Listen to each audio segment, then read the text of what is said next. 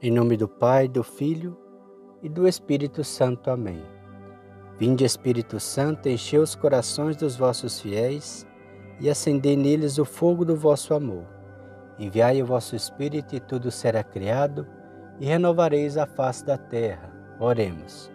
Ó Deus que instruís os corações dos vossos fiéis com a luz do Espírito Santo, fazei que apreciemos retamente todas as coisas segundo o mesmo Espírito, e gozemos sempre da sua consolação. Por Cristo nosso Senhor. Amém. Leitura bíblica, livro do Levítico, capítulo 14. O Senhor disse a Moisés: Eis a lei relativa ao leproso, para o dia de sua purificação.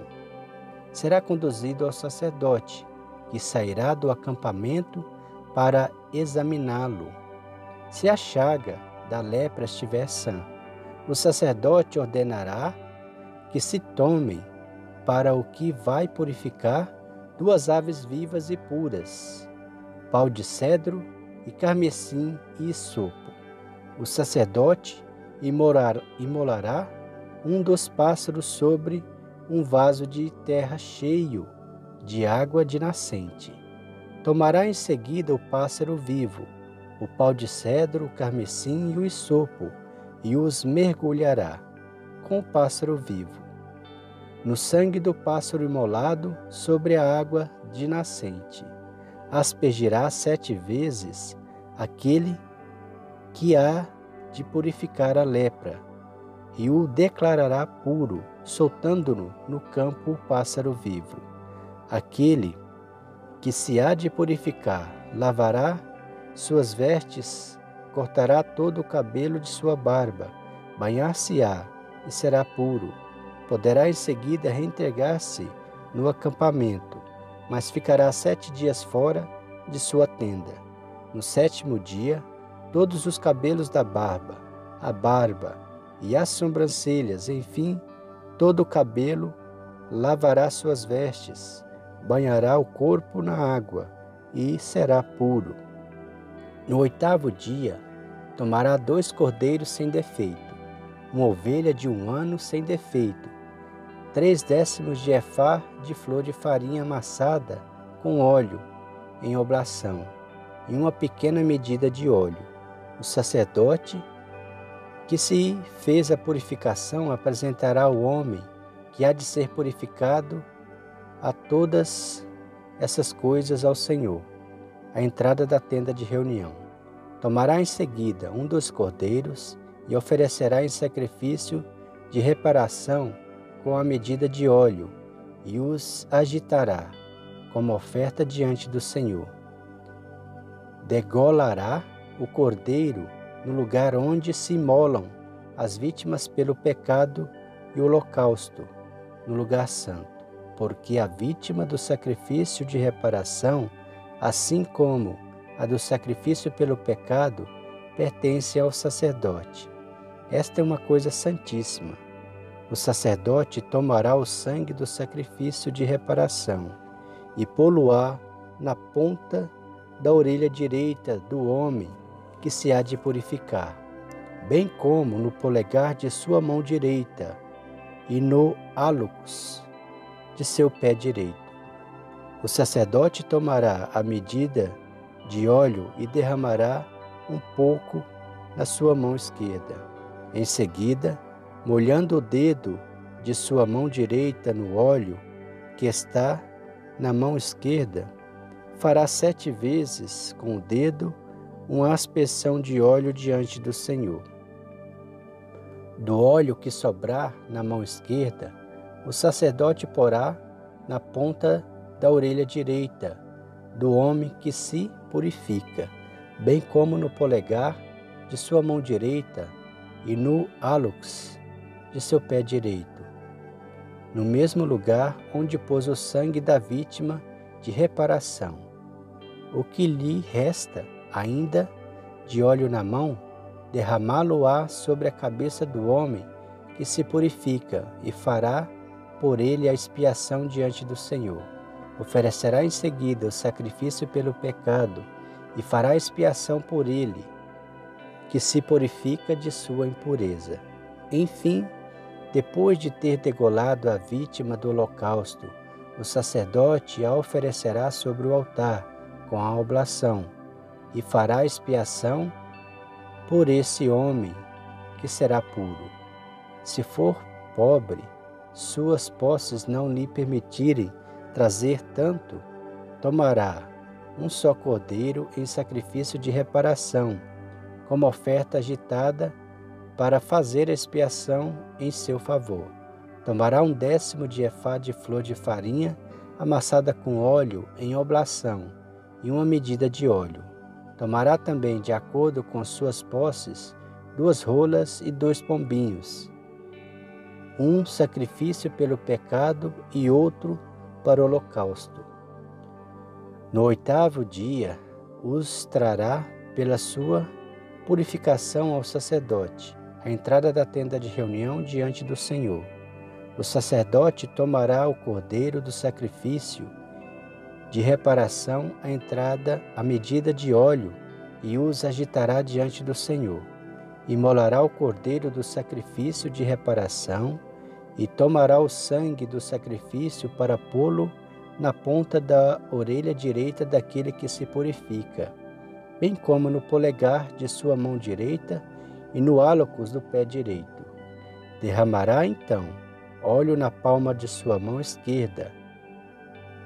Com o dedo da direita, fará sete vezes a aspersão do óleo que está em sua mão esquerda diante do Senhor Porá o óleo que está na ponta da orelha direita do homem que se purifica, no polegar de sua mão direita e no hálocos do pé direito, no mesmo lugar onde pôs o sangue da vítima de reparação. O óleo que sobrar em sua mão, derrama-lo-á sobre a cabeça daquele que se purifica, a fim de fazer a expiação em seu favor diante do Senhor oferecerá uma das rolas de um dos pombinhos, conforme suas posses lhe permitirem, um sacrifício pelo pecado, e outro em holocausto com oblação, assim que o sacerdote fará expiação diante do Senhor pelo homem que se purifica. Esta é a lei relativa à purificação daquele que tem a chaga de lepra e cujas posses são limitadas. O Senhor disse a Moisés e a Arão: Quando estiverdes na terra de Canaã, que eu vos darei em possessão, se eu ferir de, de lepra uma casa da terra de vossa possessão, o dono da casa irá se informará ao sacerdote, dizendo: Parece-me que há como que uma mancha de lepra em minha casa. O sacerdote, antes de entrar para examinar a mancha, mandará que tirem para fora tudo o que há na casa, a fim de que não contamine nada do que houver nela. E só então entrará para visitar a casa. Examinará a mancha. Se a mancha que está nas paredes da casa estiver em cavidade esverdeada e avermelhada, parecendo profundas na parede, o sacerdote sairá da casa e, tendo passado a solteira da porta, fechará para sete dias. Deixará a casa fechada por sete dias, passando pela soleira. E voltando no sétimo dia, se notar que a mancha se estendeu pela parede, mandará arrancar as pedras antigas pela mancha e jogá-las fora da cidade em um lugar impuro. Mandará raspar todo o interior da casa, e a poeira que houver raspado será jogada fora da cidade no lugar impuro.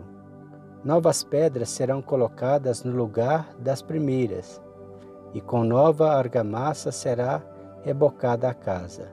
Se a mancha aparecer de novo na casa, depois que tiverem sido arrancadas as pedras, raspadas e rebocadas as paredes, o sacerdote voltará. Se ele verificar que a mancha cresceu, é uma lepra maligna e a casa é impura.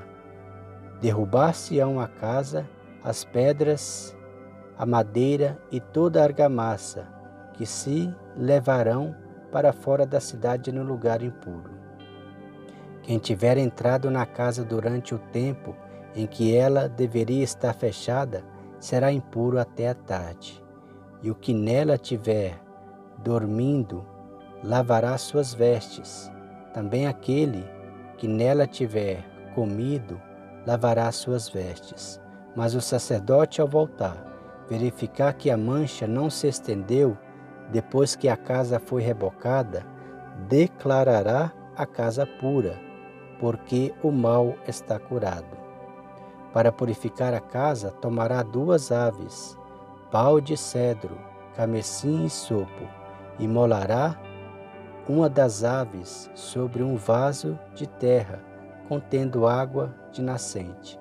Tomará o pau de cedro e sopo e carmesim e a ave viva e os molhará no sangue do pássaro imolado e na água da nascente e aspergirá a casa sete vezes purificar a casa com o sangue do pássaro, a água de nascente, o pássaro vivo, o pau de cedro, o isopo e o carmesim. Depois soltará o pássaro vivo fora da cidade no campo. É assim que ele fará expiação pela casa, e ela será pura. Tal é a lei relativa a toda espécie de lepra que tinha assim como a lepra das vestes das casas, aos tumores, aos dartros e às manchas. Ela indica quando uma coisa é impura e quando é pura. Tal é a lei sobre a lepra. Palavra do Senhor, graças a Deus. Creio em Deus Pai Todo-Poderoso, Criador do céu e da terra e em Jesus Cristo, seu único Filho, nosso Senhor, que foi concebido pelo poder do Espírito Santo. Nasceu da Virgem Maria, padeceu sob Pôncio Pilatos, foi crucificado, morto e sepultado, desceu mansão dos mortos, ressuscitou ao terceiro dia. Subiu aos céus, está sentado à direita de Deus Pai Todo-Poderoso, donde há de vir a julgar os vivos e os mortos. Creio no Espírito Santo, na Santa Igreja Católica, na comunhão dos santos, na remissão dos pecados, na ressurreição da carne, na vida eterna. Amém. O Senhor nos abençoe, nos livre de todo mal e nos conduz à vida eterna. Amém. Em nome do Pai, do Filho e do Espírito Santo. Amém.